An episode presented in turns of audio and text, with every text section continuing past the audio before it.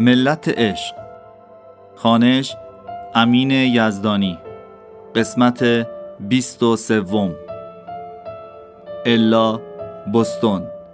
سی می 2008 تو آخرین روزای ماه می الا در حال جواب دادن به سوالات تستی بود که توی سایت به طور اتفاقی پیدا کرده چطور بعد از ده سال بفهمیم شوهرمون به ما خیانت کرده یا نه؟ سالها خیلی ساده و تکراری بودن. با این حال الا نتونست جلوی خودش رو بگیره و به سوالات جواب نده. بعد باید به سوالات امتیاز می‌داد. اما این کارو نکرد. اگر شوهرش بهش خیانت می‌کرد که می‌کرد؟ نمی‌خواست این از کس دیگه ای بدونه. اونم یه تست اینترنتی. درست به همین علت بود که دربارش با هیچ کس حرف نمی‌زد. هنوز از دیوید نپرسیده بود که دیشب کجا بوده. این روزا بیشتر وقتش رو صرف نوشتن گزارش ملت عشق می‌کرد. این رمان تخیلی به شدت اونو تحت تاثیر قرار داده بود. وقتی بچه ها کنارشون بودن زن و شوهری طوری وانمود می‌کردن که انگار هیچ مشکلی وجود نداره. در واقع نقش بازی می‌کردن. اما وقتی تنها می‌شدن پارگی ریسمون بین اونا آشکار می‌شد.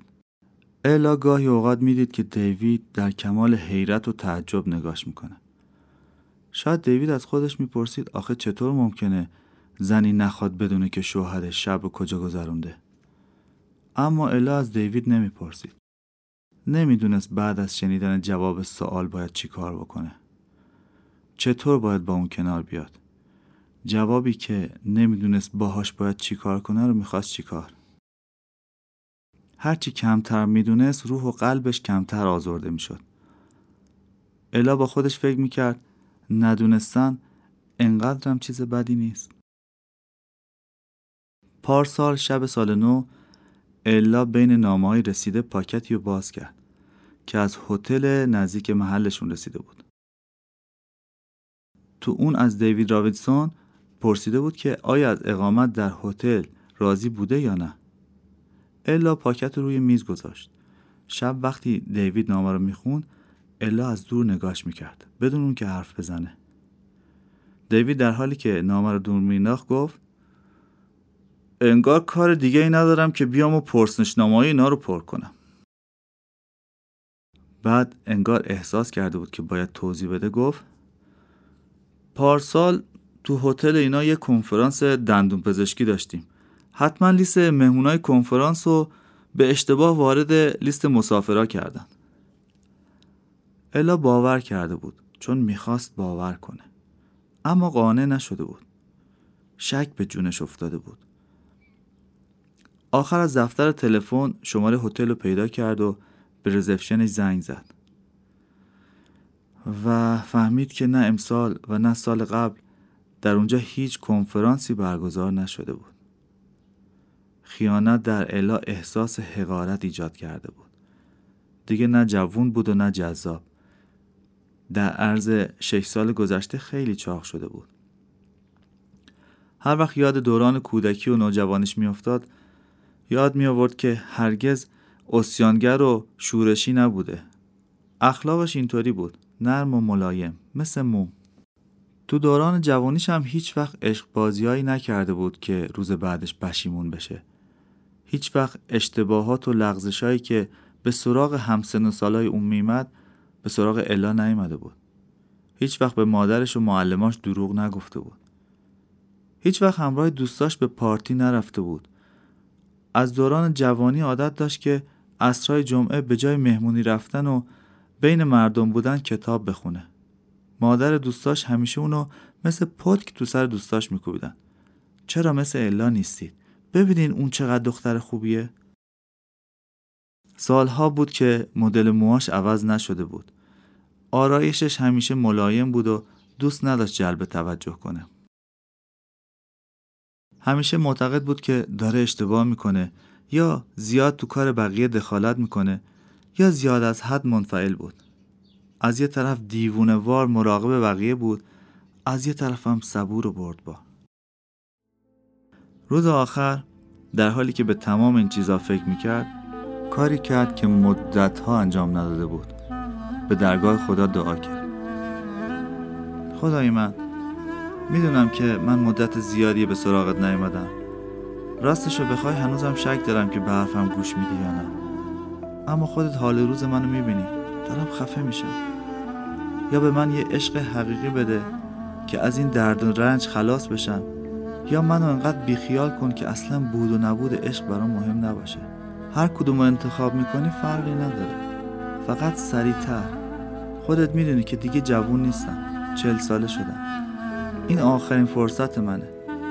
یا به من عاشق شدن رو یاد بده یا یاد بده در نبودنش غمگین نباشه.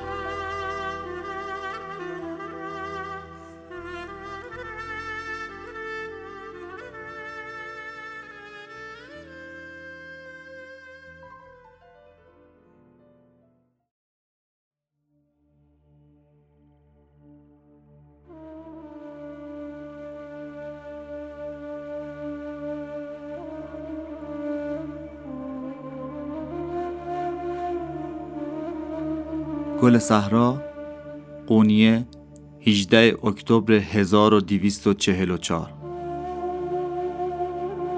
منو مثل یه حیوان از مسجد بیرون انداختن.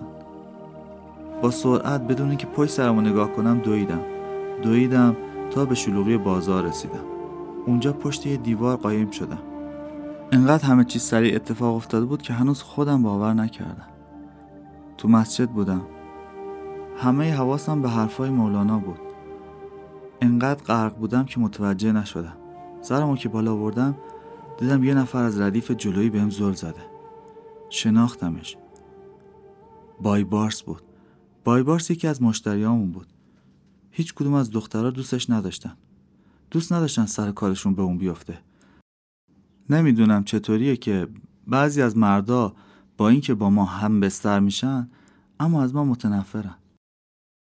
بای بارس مدام دنبال این بود که دعوا را بندازه.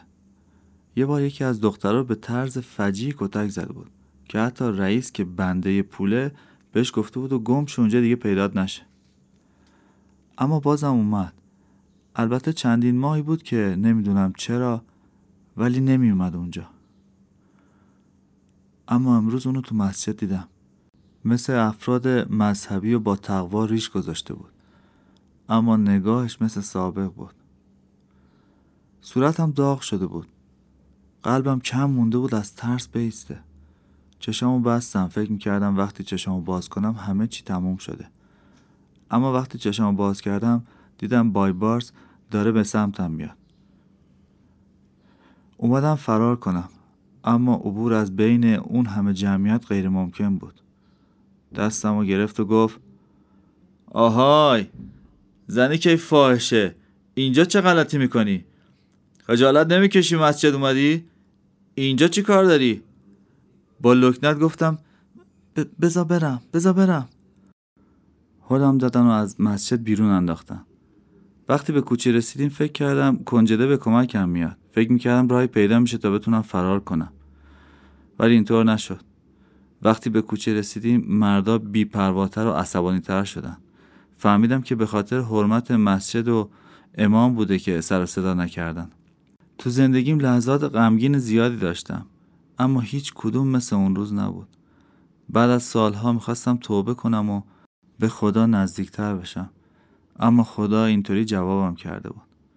با صدای بلند با خودم حرف می‌زدم. کاش اصلا به مسجد نرفته بودم. حق با اونا بود. آدمی مثل من اصلا نباید پاشو تو مسجد بذاره. یه دفعه صدا گفت اینطوری حرف نزن.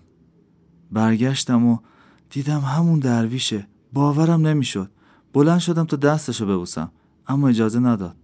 گفتم من به شما مدیونم. زندگیمو بهتون مدیونم. تو هیچ دینی به من نداری. همه ما فقط به خدا بدهکاریم. به من نگاه کرد و عجیبترین حرفی که تو تموم عمرم شنیده بودم بهم گفت. بعضی از آدما هستند که زندگی رو با حاله قشنگ و نورانی اطرافشون آغاز می‌کنن. اما به مرور زمان رنگ این حاله پژمرده میشه. تو هم یه روزی حاله سفید و نقره‌ای دورت بود. اما الان رنگ قهوه‌ای و پریده داره. دلت برای رنگ واقعی حالت تنگ نشده؟ دوست نداری به خود حقیقیت بپیوندی؟ با دهنی باز به اون نگاه می‌کردم. محو حرفاش بودم. حاله نورت درخشندگیشو از دست داده. چون خودت باور کردی. قبول کردی که فرد کثیف و پستی هستی. لبامو گاز گرفتم. گفتم اما می‌دونید مگه به شما نگفتم من چیکار هستم؟ مهم نیست. اگه اجازه بدی می‌خوام برات یه داستانی رو بگم. روزی یه زن بدکاره تو صحرا را می‌رفت که به یه سگی برمیخوره. حیوان بیچاره انقدر زیر آفتاب مونده بوده که تشنه و بیحال روی زمین افتاده بود. زن بلا فاصله کفشش رو در میار و از نزدیکترین چاه برای سگ آب می‌کشه. روز بعد زن یه صوفی رو تو راه می‌بینه که بهش تعظیم می‌کنه و در کمال احترام میگه وقتی که تو دیروز با رحم و مهربونی به اون سگ زبون بسته کمک کردی خدا همه گناه های تو رو بخشید. تو از آب هم زلالتر و پاکتر هستی. آه عمیقی کشیدم. گفتم داستان قشنگیه. اما اگر تمام سگای قونیه رو سیراب کنم بازم در مقابل همه گناهام کافی نیست. این دیگه به تو مربوط نیست. از اینجا به بعد به عهده خداست. در ثانی از کجا می‌دونی اون آدمایی که امروز تو رو از مسجد بیرون کردن از تو به خدا نزدیکتر باشن؟ حتی اگه اینطور هم باشه مردم شهر اینو درک نمی‌کنن. چرخ دنیا همیشه اینجوری نمیچرخه. تنها کسی که می‌تونه این رو به اونا بگه خودتی. آخه چطوری؟ اونا به حرف من گوش نمیدن. اونا از من متنفرن. مگه ندیدی؟ نزدیک بود منو بکشم قاعده نوزدهم.